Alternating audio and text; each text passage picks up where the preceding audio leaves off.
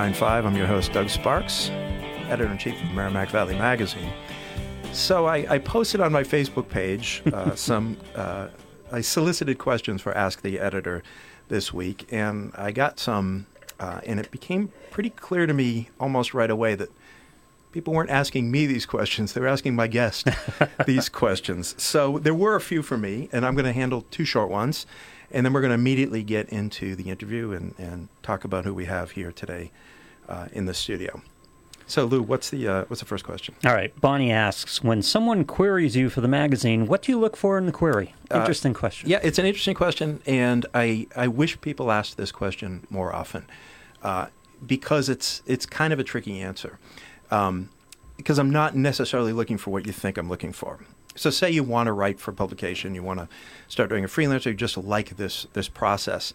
Um, shoot me an email, editor at mvmag.net. So get in touch with me, and what I'm going to be looking for is writing samples. I have to see writing samples. I have to see your command of standard American English. Uh, if I sense that you have some proficiency in the Associated Press style, then uh, that means my life becomes easier. Really? That's So- first?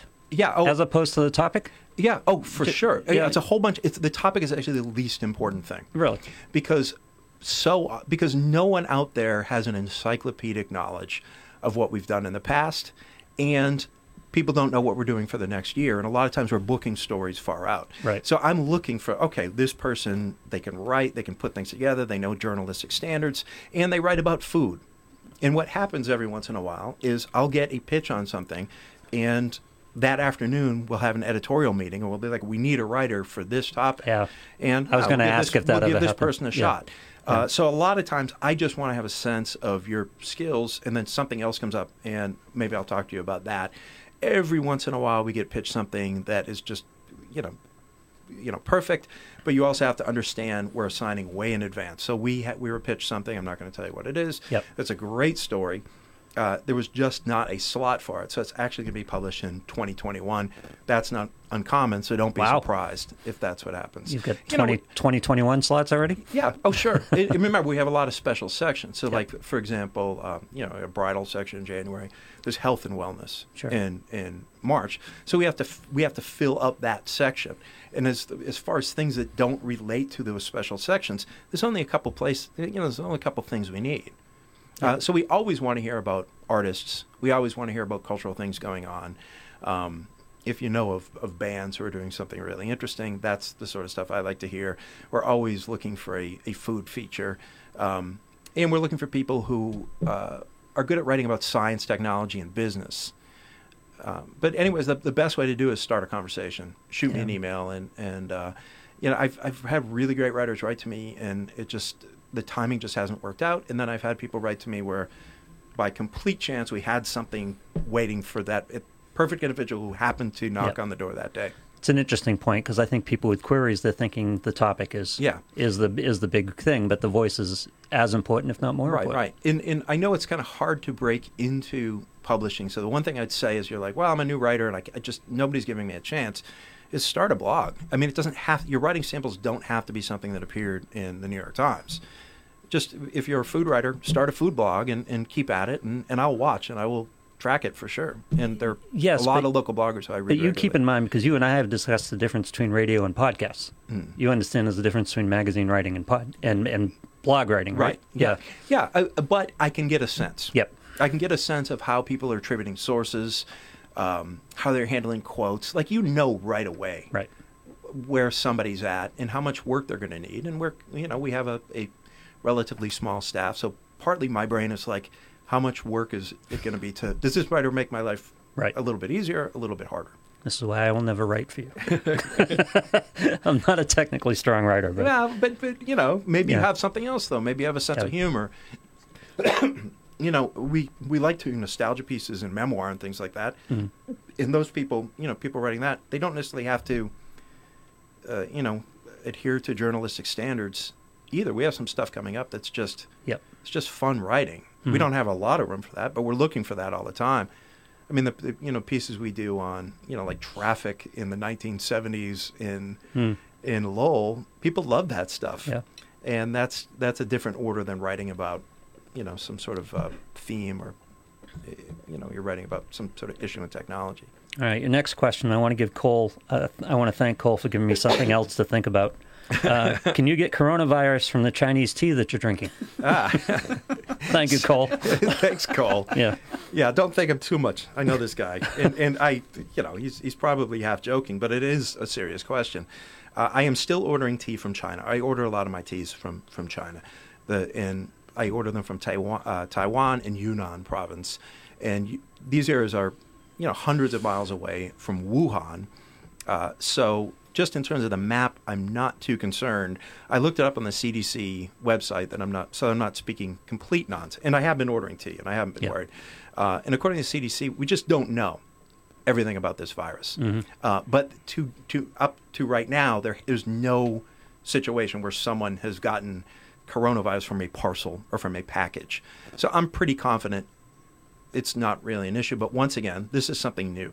Yeah. So so we don't know. So yes, I'm still ordering from uh, from China when appropriate. Not that I'm I'm ordering that much tea, and Yeah. I'm just saying that for my wife if she's listening. Just I'm not drink- ordering that much tea right now. Just drink through a mask. You'll be fine. Yeah, okay. sure. Yeah. All right. So our guests. Speaking of questions, our guests uh, this week are uh, Rick Stec and Rachel Chandler from Red Antler Apothecary in Lowell at Mill Number Five. Hello. Hello. everybody. How's everything going? Doug. Uh, first, qu- first question I have, uh, and I got this from a couple people. Uh, maybe it's obvious to, to me, but maybe not obvious to everyone. What's an apothecary? Um, I mean the the short answer is that it's like a pre-pharmaceutical pharmacy. You know, it was a place that you'd go when you know you didn't just get a bunch of you know Benadryl and albuterol puffers and stuff, and you know was someone who would have been able to identify plant material and source plant material and have that stuff stabilized and processed. So if your kid had the croup or your horse was lame and you didn't have the wherewithal to have all that stuff available on your person, the same way you'd go to the general store and get some gingham or some blackstrap molasses, you could get ginger or chamomile or eye bright or any number of things um, that would have It's an served herbal that purpose. It's pharmacy. an herbal pharmacy. Yeah. Okay. Uh, and you do things other than pharmacy, apothecary type, like with soaps. I know you're famous for your soaps. Right. I th- Or the- does that almost does it almost fit into the? it's sort of like if um, you know the things that you get at a Walgreens. We have the herbal version of that. Ah, okay. All right.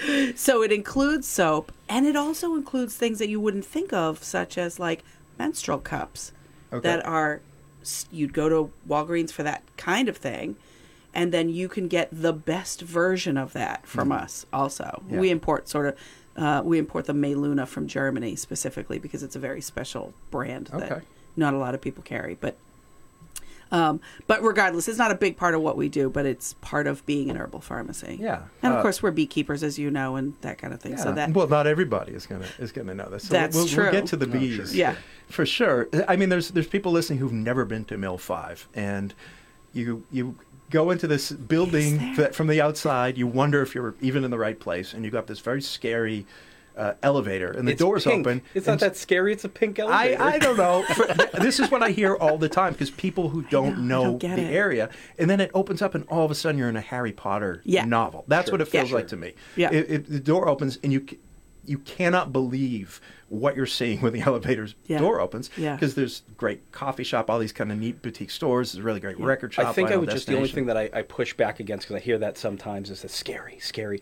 It is exciting. Oh, it's an Exciting. exciting an area. adventure. It's an adventure. You're sort of stepping off the canal walkway. You're going into this old. This would have been the receiving area of this old mill, and going into what was their you know shipping elevator and all that. It sort of rattles its way up. So think of it less as it's it's less hostile, more Willy Wonka. Okay. Okay. I, I like the Willy It's, Wonka. ex- it's exciting. And it's also well lit. That's what it feels like. Yeah. it's like Oh, it's sure. really well lit. It's Yeah. well lit, and oh, it feels good it feels like a like a fantasy land. It does. Like, Yes, it's it really does. I Yeah. have I have obviously been to the to the shop before. I've gotten soaps, Yeah. things like that. Yeah. My razor, I have a safety razor. Yeah. I, uh, I Oh yeah, Nothing like That's bought it. you guys. Which in what I like about the experience of going in there is it, it's not just any safety razor. It's something. It, I mean, I asked you about them, and you told me the entire history of this product and why this. It was a 1950s Yeah. safety razor, Yeah. and you This- got you into the super steel. speed, I believe, Yeah, yeah, Yeah, okay, yeah, right. yeah. It was a long time ago, so Yeah. so good memory.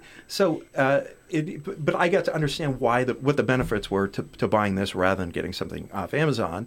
And of course, I still treasure this uh, this Yeah. this item, and it doesn't look like I shave, but I do have little places where I shave. I mean, I don't look like someone who would know much about shaving implements either, but uh, you know, Yeah. Uh, so maybe one of the things people know you for the most, though, is the the soaps. So how That's did that true. how did that come about? Where did where did the interest start, and how did you get involved in soap? you know, making? I think, um, you know, we both have two. Sometimes we have two different versions of everything, but um, I think my version of it is that Rick and I have always been um, homesteaders at heart, and So can I ask you? I, I want to interrupt you for one second Yeah. because I've never been to to where you live. oh, It- talk about Willy Wonka. Okay, okay, Th- good. Because because I've never been there, I have this um, in my imagination. I know you live in Lowell, right? You live Yeah. in the city. Okay, yeah. so in my imagination, there's I have the kind of Willy Wonka place where you guys must live, knowing all your interests, and we'll talk about that. It, but then also like I'm thinking, well, it's in Lowell somewhere. Yeah. So so, so what? Where do you guys live, and what's it like? Because you have bees on the property. Yeah. Yeah. You have Oh, yeah. garden. You have things that you're growing that you use yeah. for your products. Yep. Yeah. We've our the apothecary garden is still at the homestead. I don't know if we'll be able um, as we scale as you know, we opened a second store about a year ago in Salem, Mass, um, with our business partner, Jen Simone, um, who came on to be part of the team. And so between Salem and Lowell and the um, we're really grateful for a lot more happening with our website.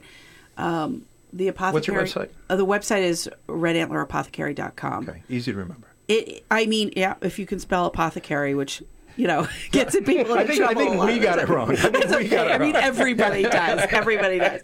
Um, I think um, uh, this next my my my brain electric electricity is going wild right now, but um, these next couple of years are gonna be are gonna bring forward some really challenging things where we'll have to make some real decisions about where our values as a corporation sit.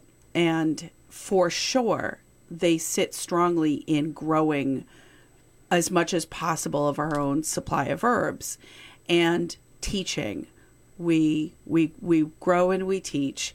And so the um, the apothecary garden being at the homestead, you know, might um, become something that has to take a more public we we have to do something more public so that we can continue to grow in volume and also teach in volume and that kind of thing. But right now it's at the homestead. So speaking of those values, yeah. uh, what are we talking about? What are these the values that your your company, the Red Antler, represents? Uh, you know, like that we um, produce our own raw material. okay. That we start with, you know, our, thing, our spiel is if I can't pull it out of the ground, we don't use it. Mm-hmm. No artificial dyes, no artificial fragrances, no petroleum-based chemicals in anything. We cut no corners. Yeah. Um, I mean, one of the things that came up when I threw out that you guys were coming on the show today is this question of packaging.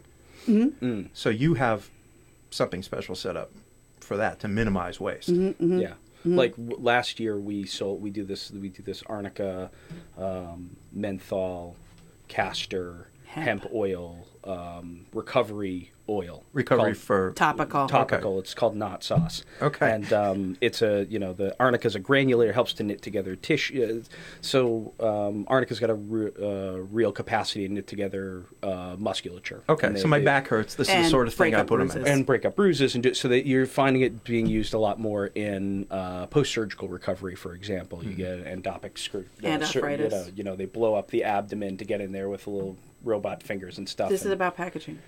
But- but it's anyway. It's so it shreds good. you all up and it's really tough and painful recovery and Yeah. arnica has been proven to be really effective for knitting all that stuff together so we have this awesome balm that does that thing right. Okay. and so we sold thousands of them thousands and thousands of them Hmm. last year more than we have in previous years and looking back at those numbers we had them in uh, Plastic. plastic it was a predominantly plastic packaging and we had this moment where we went like we're gonna have to we have to do something different like we can't just kick the can down. Now that as we're expanding, it's our responsibility to not make sure that to, to make sure that we're not just uh, losing sight of these things and going like, all right, cool, we're selling a lot of this stuff. Well, so now we're transitioning over to uh, glass receptacle for that, which We're- is something that's recyclable and reusable. You can pop the cap off and reuse it. It's not a one-use plastic thing, Yeah. and that's very central to. Uh, That's an example it's of an example of a value.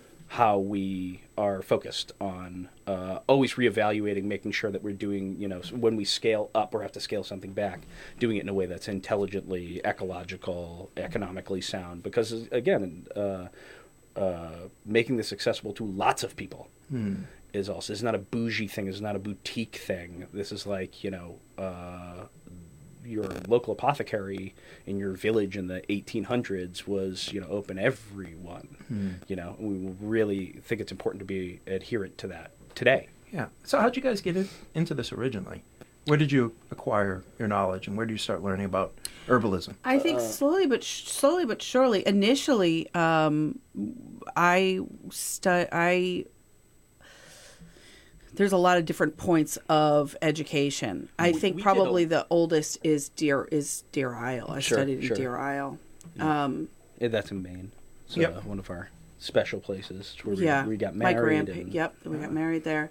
My grandparents. Um, There's a good coffee roaster up there. It was one of the first. oh yes, there is. They were one of the first places to 44 sell North. cascara.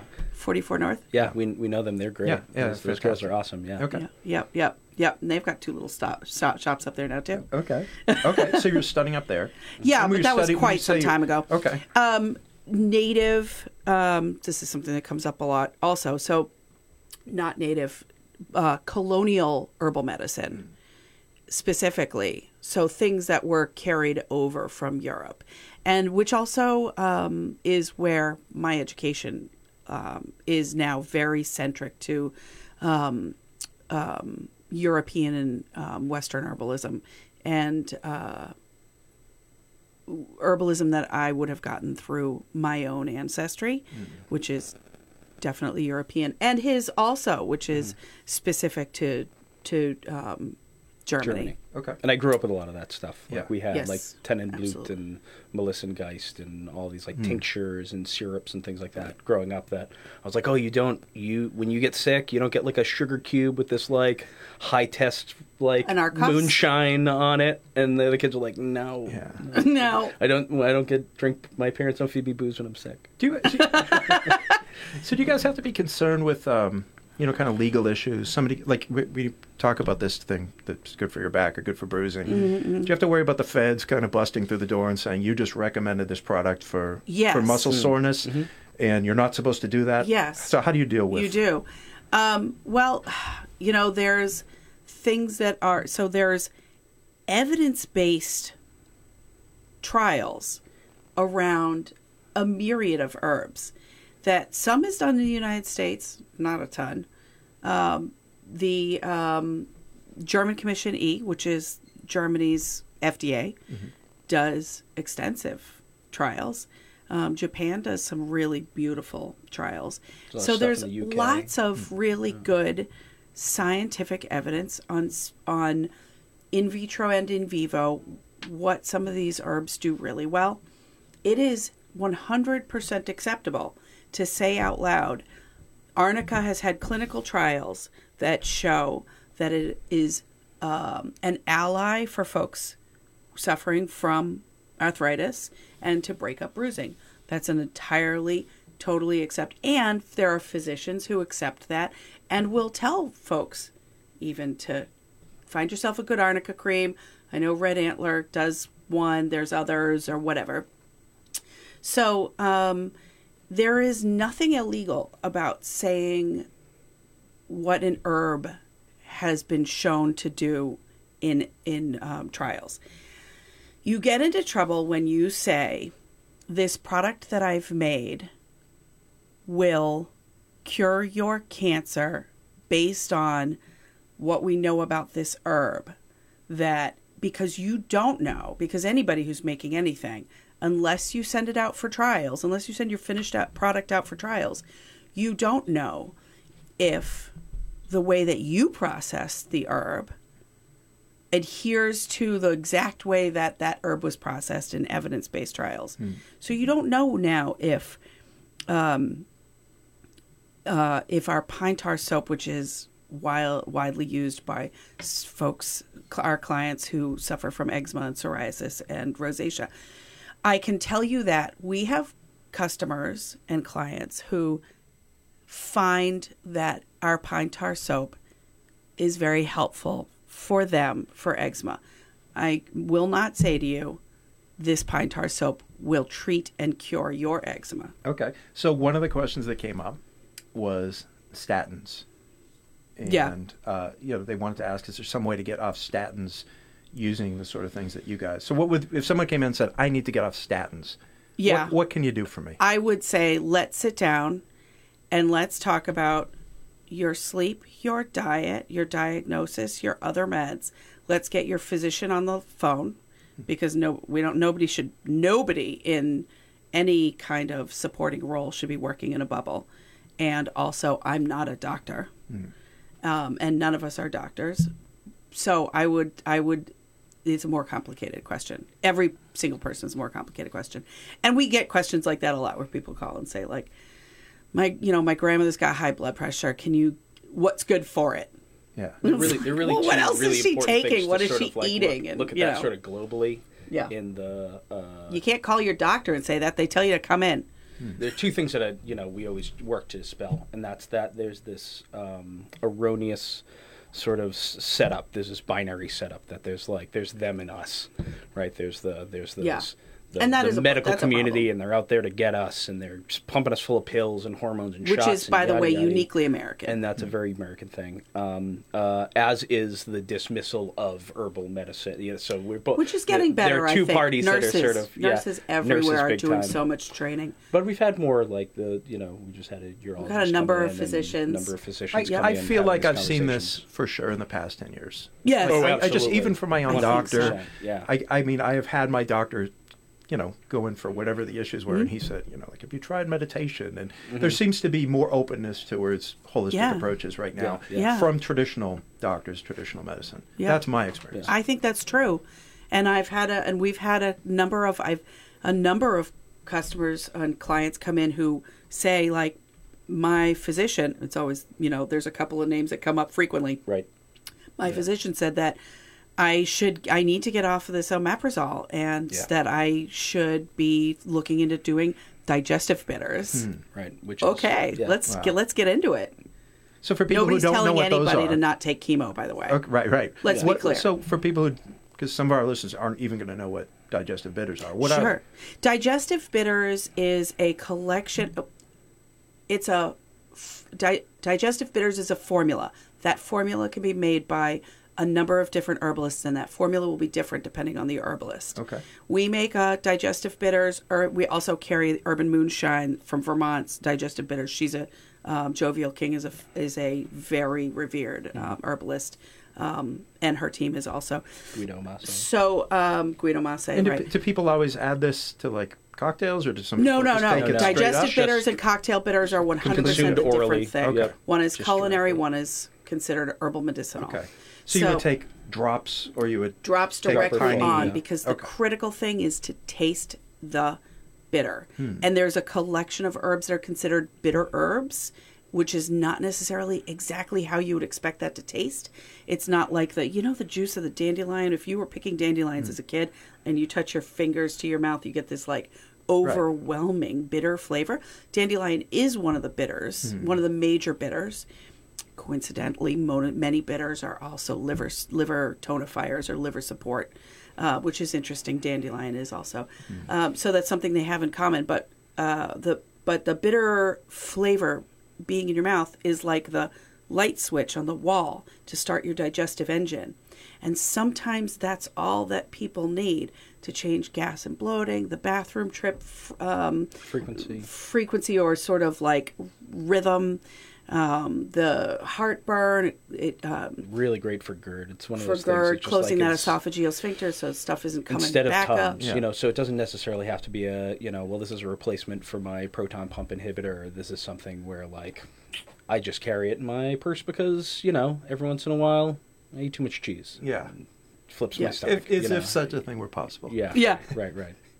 No, we've, we've tried. oh, I have, I have two. Yeah. I have too. So somebody comes in, it's flu season, they're just off their antibiotics. Mm-hmm. You know, what do you what do you say to this person? Is this you?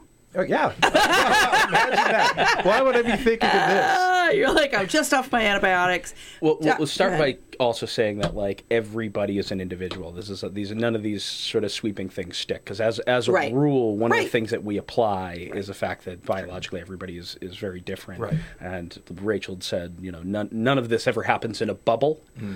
um, and we would never say anything that was uh, in uh, uh, it would be contrarian to or in the face of your PCP or your specialist or anything like that. So And take some people take have all that allergies. into consideration. And some right? people are on other meds and Right, you know right, things right, like that. right. We have to make sure that there's not something that's going to make one of your. mm, Some people, you know, a lot of people assume that blending with a medication will, I don't know, make your head explode or something like that. But you know, often what it is is uh, there's some herbs that just make an allopathic medication that is very critical just uh, null and void. You know, in the same way that grapefruit. Do- You know, have you heard of that? No. That great. There's some meds that you should not take grapefruit with because it, ca- Not it orange, makes your not lemon specifically is an enzyme in grapefruit juice that nullifies a Grapefruit, number. any kind of grapefruit. Okay. Grapefruit. yeah. Okay. So when it, so it's they're counter counter um, counteractions that you know you you don't contraindications Contraindications. Yeah. Okay. that you don't even think would come up. But in any case, so you've just had antibiotics. First of all, and make sure you're doing a good um, uh, probiotic would be one of the things because your antibiotic has done some wiping out. Um, I would assume doing some some wiping out of some of your good bacteria. Right. Um, and then The gut um, biome. We actually talked about the gut biome last week. on the Really? Weird things come up That is on really the funny. 495 that you wouldn't expect. so long-time Gut- listeners gut will know about the gut biome. Human beings are donuts, a hole right through the middle. Hmm. So it's important. So, um, and then I think There's, I would there's, do there's the quote. We'll, we'll take the black and white photo beings of are you. donuts. Human beings are human beings are donuts. donuts. Hole right through the middle. it's important. it's important. um, I think um, I would check in with you about your symptoms that you're still hanging on Okay. to. What if I don't have any symptoms? I'm just concerned with the gut biome. What if I know somehow that this might be an issue? Do you have a gallbladder? I do. Um, I would say that digestive bitters in general Hmm. are are going to be.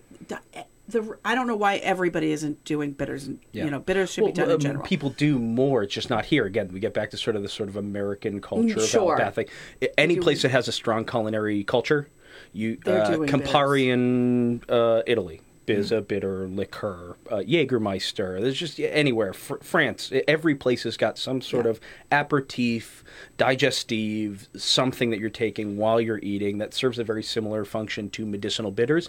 Medicinal bitters are just taken to a place that they're removed from the the culinary aspect of how like unctuous and flavorful it is, and really just taking those most active ingredients and ratcheting it up to 10 hmm. so that it serves that function solely not as also like a you know post dinner sipping well, and some of those digestives also, though, have an effect directly on the stomach versus interacting with that vagal.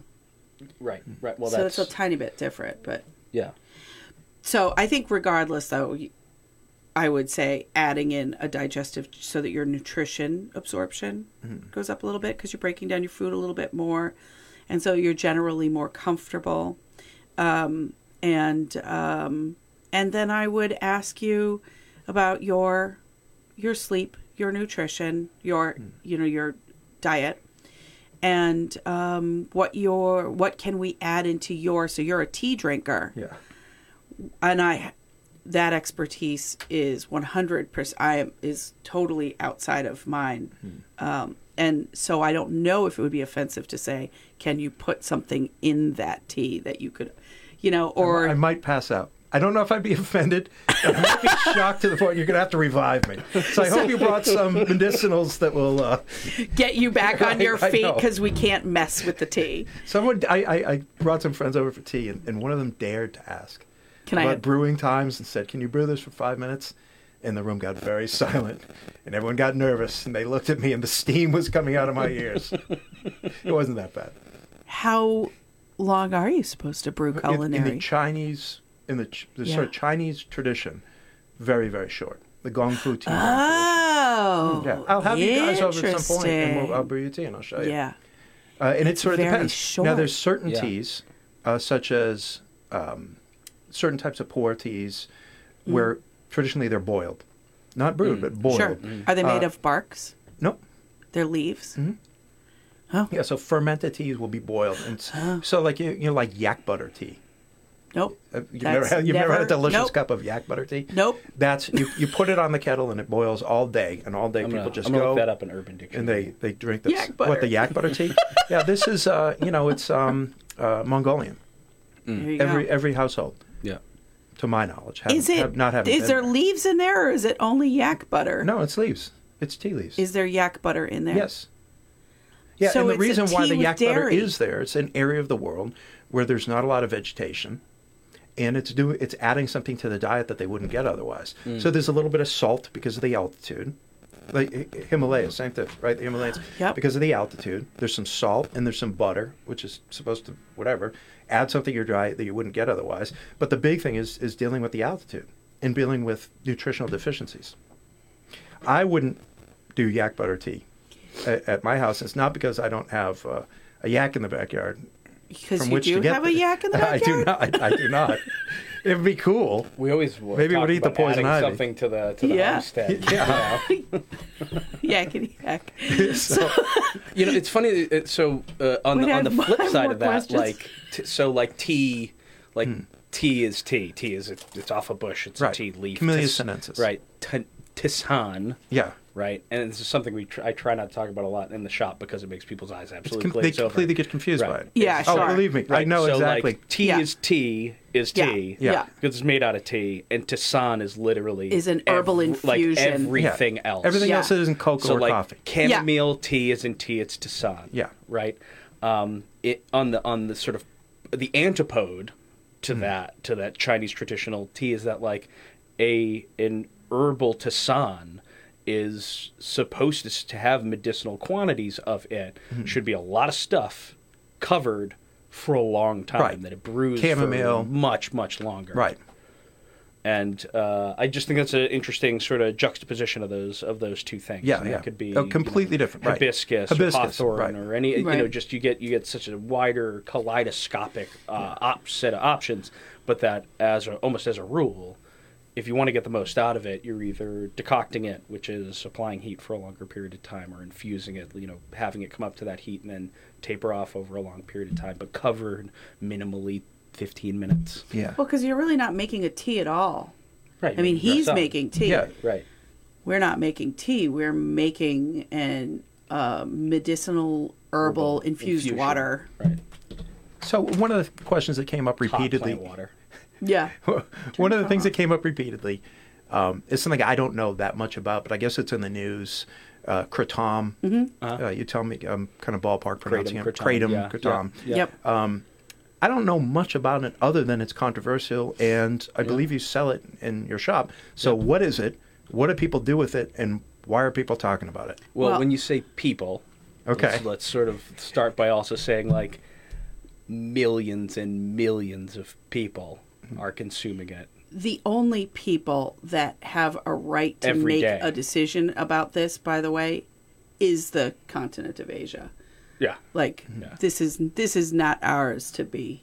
that's well. That's You're I'm- saying this because this was a, originally sort of cultivated in Thailand. Yeah, and- it is. and it, It is continues today. to be Yeah. used by many Asian countries. Okay, for Right. what for what purpose? it's- what are they using this thing It's for? you know it's the uh, sort of Asiatic equivalent of like a cup of coffee and an ibuprofen. Okay, You know, it's, Sure. it's a painkiller slash stimulant or a painkiller slash relaxer, depending on how the plant is um, uh, cultivated, what time of year it's cultivated. Okay. You'll see all these various colors, red and green and white, and Maeng Da, Borneo, etc.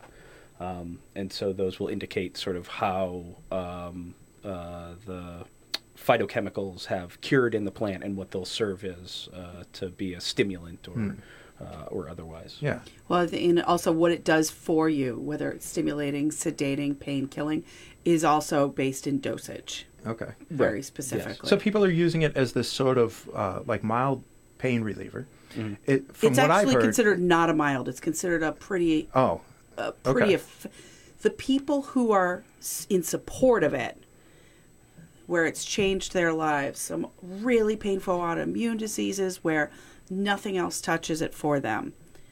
Um, it is life changing for them. and it's used for uh, people with opioid addiction too, right? Absolutely. Yep. It has Can be. been it has Can be. Can be. the anecdotal conversations around it say th- there are lots of people who feel that it's very effective.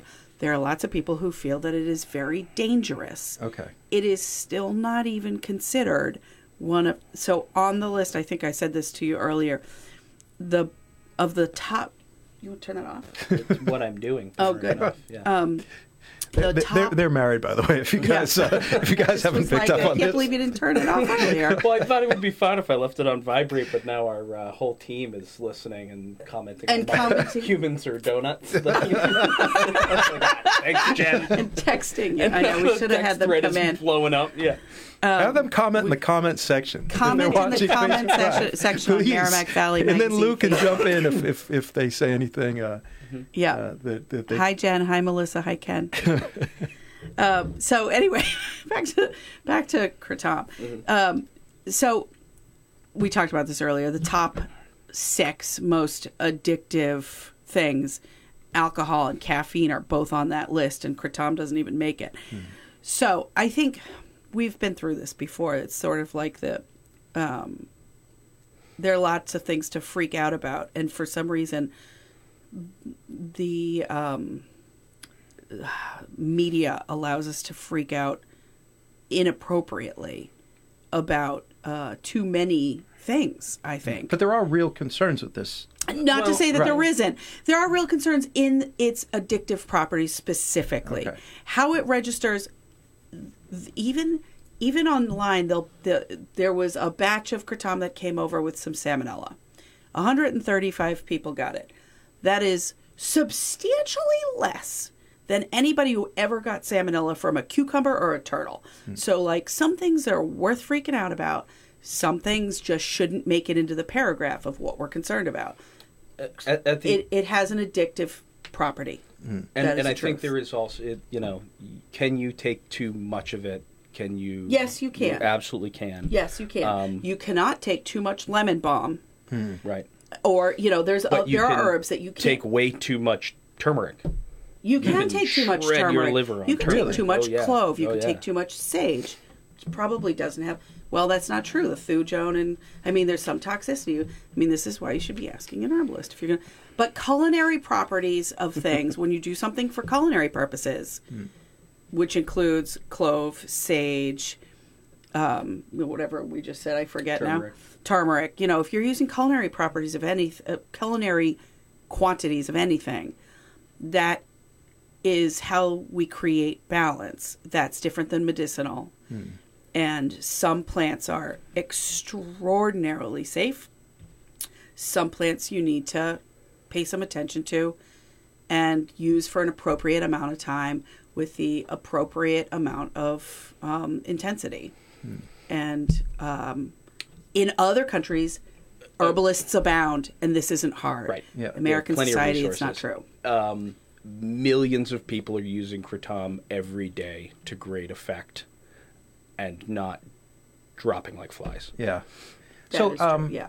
Is it popular? Is it something people are coming No. in and No, really? not really. Yeah. Uh, So, well, and- and despite all is this controversy, Yeah. it's not like people are. are No. beaten down the door. It, you know, we see that. We, It's also the last thing I'd try. right, right. Somebody right. for came in. That's for true. pain relief. Okay. Yeah, uh, we try and always start Because with of the that. most, uh, the most effective for the least amount of potential for bad stuff to happen. Right. Just try this one sort of low level benign thing. If that Yeah. works, awesome. We'll take it from there. You know, like you'd said, kratom's actually kind of like mid level. You wouldn't kind of start, start there, at no. that at that level. Um, No. Uh, and but by the we- way, we've been- CBD isn't the first thing I start with. either. Right. Yeah. Oh, the my CBD, God, the goodness. CBD Which I imagine you, is- you probably sell quite a bit of. No. No, really. the bubbles really. first. I just, I yeah, really, time. I just, Oh, I time. so hear so many. pe- Right, I Yeah. hear about it being popular. I hear It's people hype. like because the the, popularity of it is part of what's known. So we've been doing this now. Yeah, Billie you know, Eilish and CBD. yeah. 2019. Oh come on. oh, Billie Eilish should go into 2020. Yeah, yeah. CBD, Just you the burnt. Grammys, yeah. Uh, you, you burnt. You burnt. Um, I mean, it does great things. It is not We've a been cure-all. doing this stuff now commercially, it's going on you know six plus years. We're doing a lot longer than that. Right. You know, we've always been people who have been. Uh, you know, the thing that we share is we are very curious.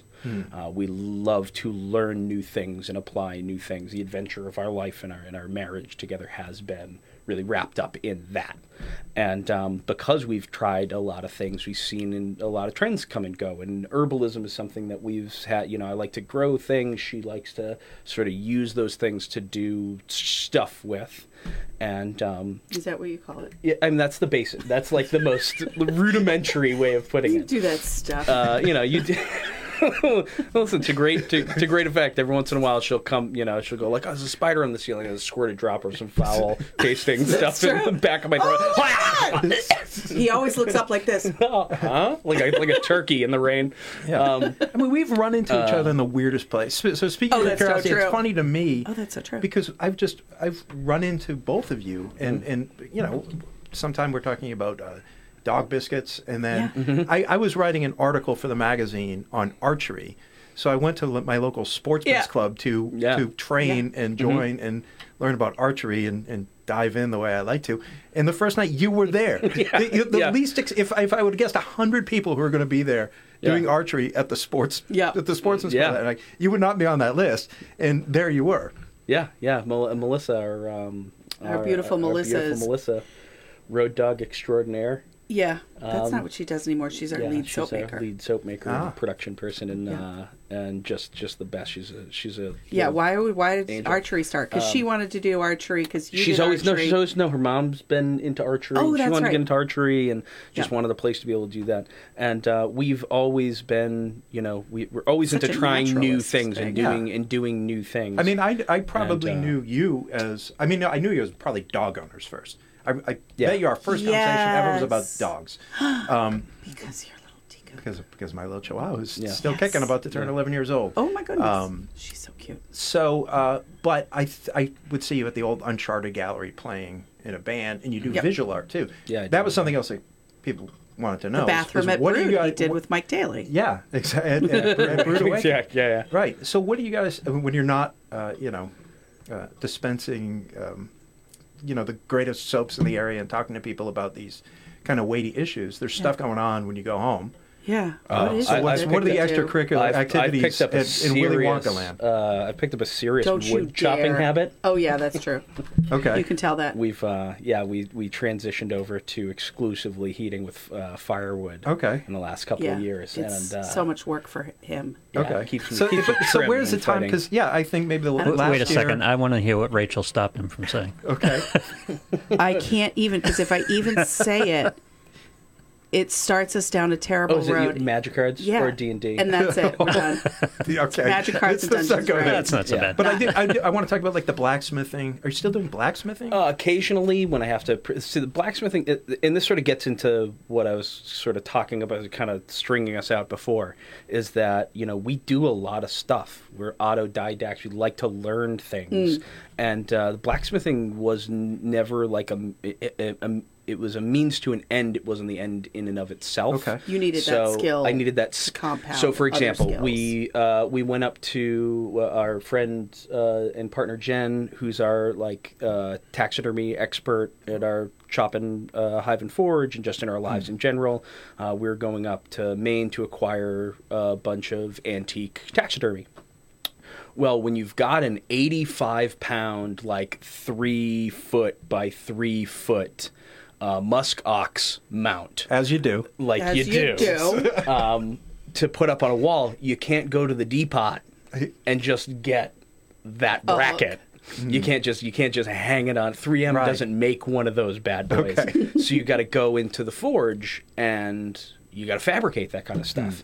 And so having those skills, you know, the blacksmithing was just a thing that has allowed me to make custom hinges and taxidermy mounts and and you know uh, Things for if things making a for the homestead. You just you had to be able to in in ye olde days. You just had you had to solve your own problems.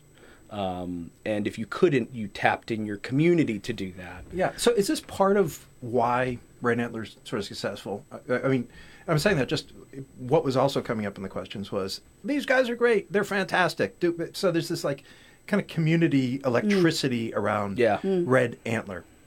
Right. Yeah. And does it mm. tie in with this sort of like people are all of a sudden like, well, I don't, I don't know how to hang a picture on the wall anymore. Mm-hmm. Something's happened where I can't do anything for myself. Is Red Antler part of that? That's a really interesting cultural trend? observation. Hmm. Yeah, sort of like, do we sort of feel like freedom to other people? Hmm. Hmm. Uh, That's really interesting. I mean, I think I said that to you earlier. You said that it was sort of like um, uh, the the internet got a little electric when you said that we were going to be on the show, and um, and I said I think it's it's it's him, you know, because he's Just, uh, yeah, my as- beard brings all the voice yes to the yard, everybody yeah. to the yard um, i think um, i think that's a really interesting observation that um, that we feel like independence and freedom to a lot of people.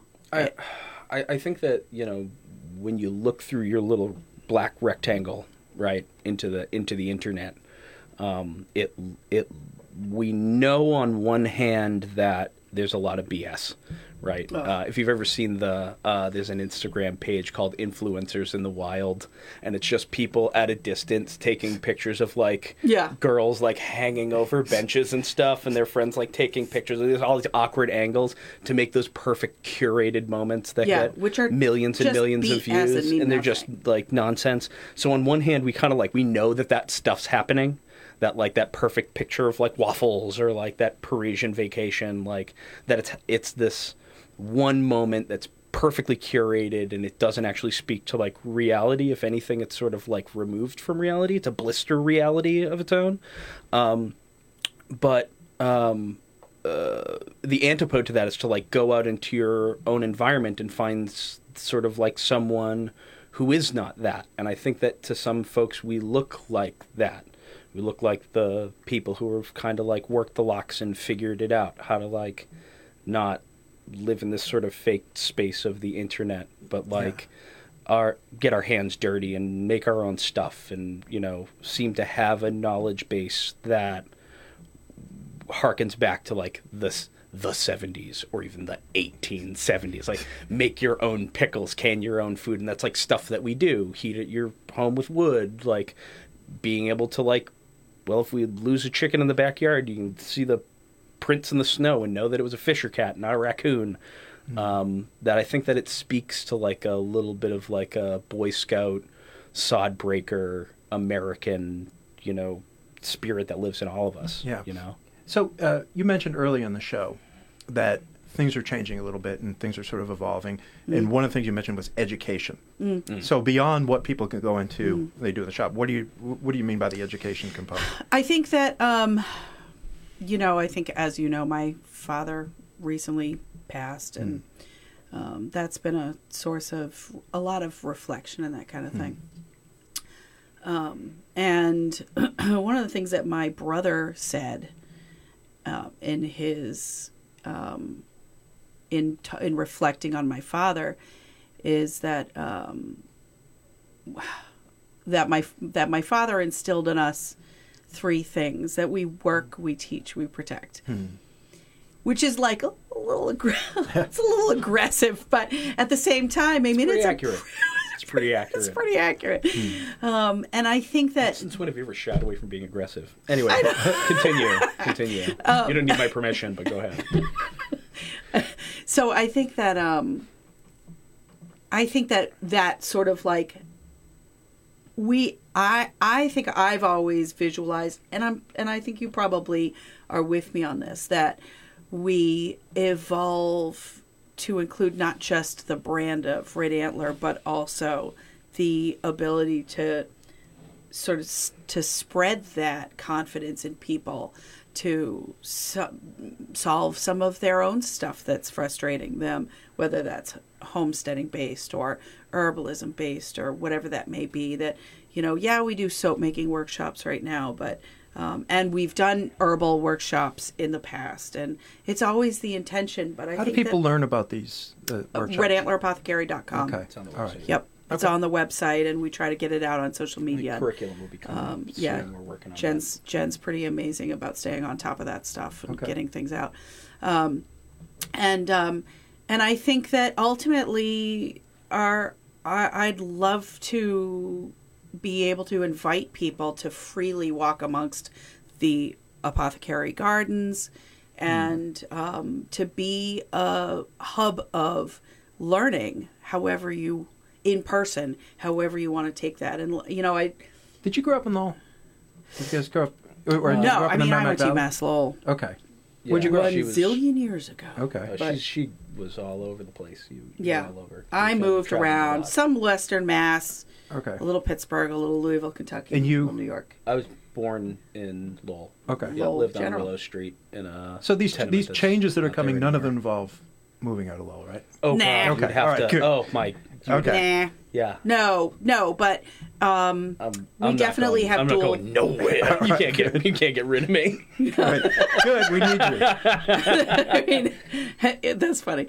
Um, and I think, but we have dual, we do have dual citizenship with Yeah. in Salem, Mass, for Okay. sure. All right. But um, but it's it's funny. But Lowell, I think, speaks to uh to us deeply in terms of the the gritty DIY attitude for that you know even newcomers and people that come to live in Lowell. I think one of the reasons that they come is there is charm Mm. in the bootstraps culture. Yeah, I, I think that as kind of uh, I wear my I wear my townie on my sleeve, Yeah. you know, and I'm really proud of it. Um, and there is this sense of like new old Lowell was like, if your grandpa didn't move here, then you're not real Lowell. But I think that this sort of new Lowell. Um, quote unquote new quote Lowell. unquote new Lowell, for better or for worse, however people take it, is much less. Nobody about, says new Lowell except for old Lowell, by the way. But anyway, but still, it, it- because the lexicon is there, you Yeah. got to use the lingo Yeah. that's like you know uh, the, the, on the street. So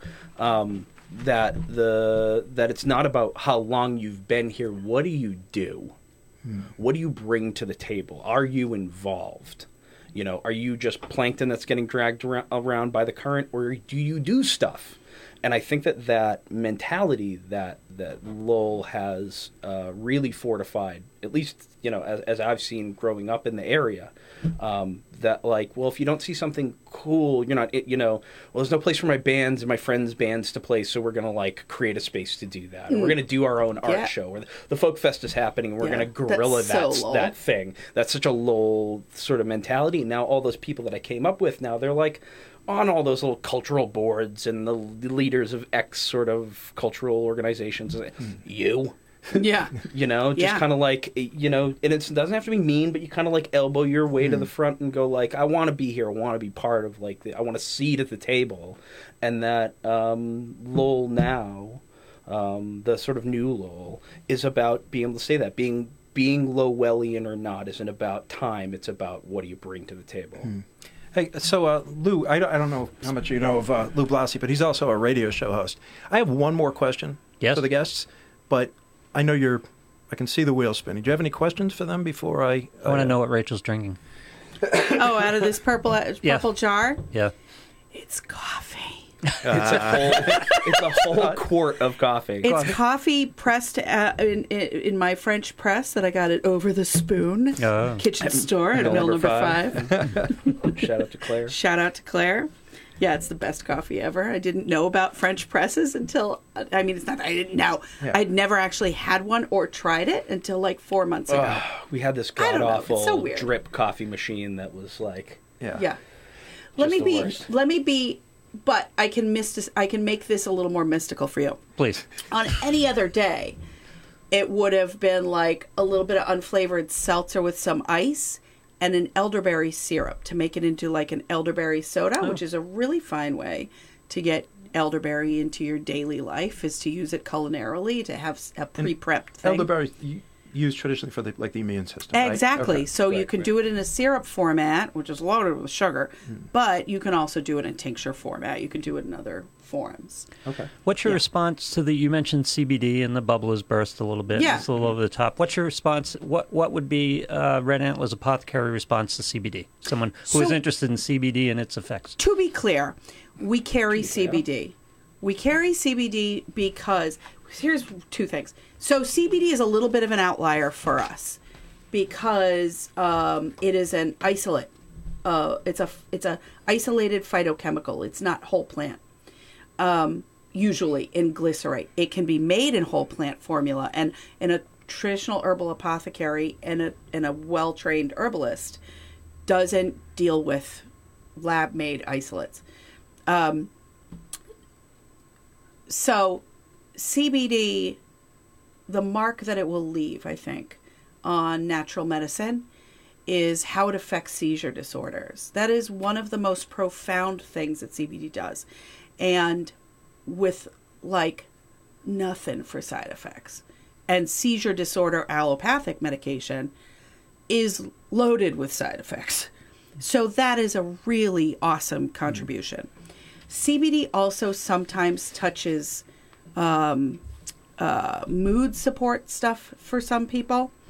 Um, it's sometimes when coupled with uh, a, an, um, a topical or uh, coupled with other herbals, CBD can have an effect for arthritis sufferers, the anti-inflammatory effects and things like that. The problem is with with anything that is considered the greatest of all time, you know, momentary herb things. That panacea, whatever else, yeah. Whatever else, yeah. Is that sort of like people come in and say like, "Do you have CBD? I need CBD." Do you? What for? Like, let's talk about that. What other Right, medications are you on? Like, let's roll that back for a second. It's really great at um, blood. It does some blood pressure lowering and some other things. Well, we need to make sure you're not on blood pressure medication, and that is something that was only just found out recently. Shout out to the FDA on this one. They were due. They they've been able to do some trials and put And, forth and, some and Mariah Notini. and Mar- yeah, and our and Mariah, our baby Mariah, um, who So, well, Who maybe is also- uh, so? Who is this person? oh Mariah Yeah, used to be on our team, and she, you know, that's a longer story about CBD and having her having her dad take it, um, but without blowing up her spot. many But- of us many of us approach CBD for the mood effects that you talked about. Yes, and I would I would have you try other things first. Yeah. Are there a couple steps between you know a lavender spray and CBD? Yes. Yes, yes. Thank you. yeah. Yep. I mean, we also, you know, I don't want to. I'm not well trained in aromatherapy. It's Yeah. not my. It's not my. It's not my thing. Um, but there are great. There are people who couple aromatherapy with meditation and other things.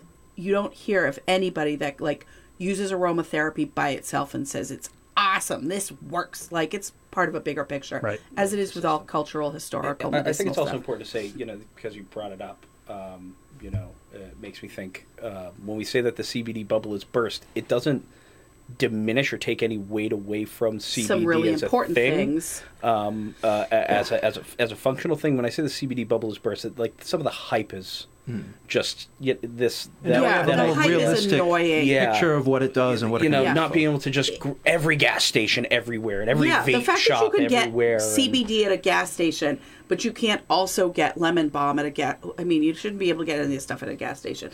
But you know, the fact that it's just like it just tells you so much about how it's being sold.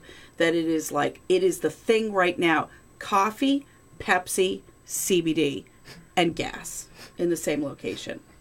That doesn't make any sense. It's for so your crazy. dogs too.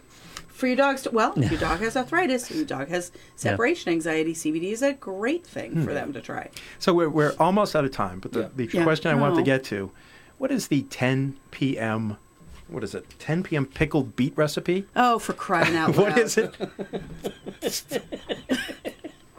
well, now, now you got to tell us. is uh, uh, where'd you get that? I thought I anonymous. Your lips, your lips are Anonymous. on that. 10 p.m. beet recipe. Do you even remember it? What is it? We do. s- And why many is someone asking me about You this? You actually write recipes down. I never write recipes Okay, down. but what is it and why did you laugh when I brought it up?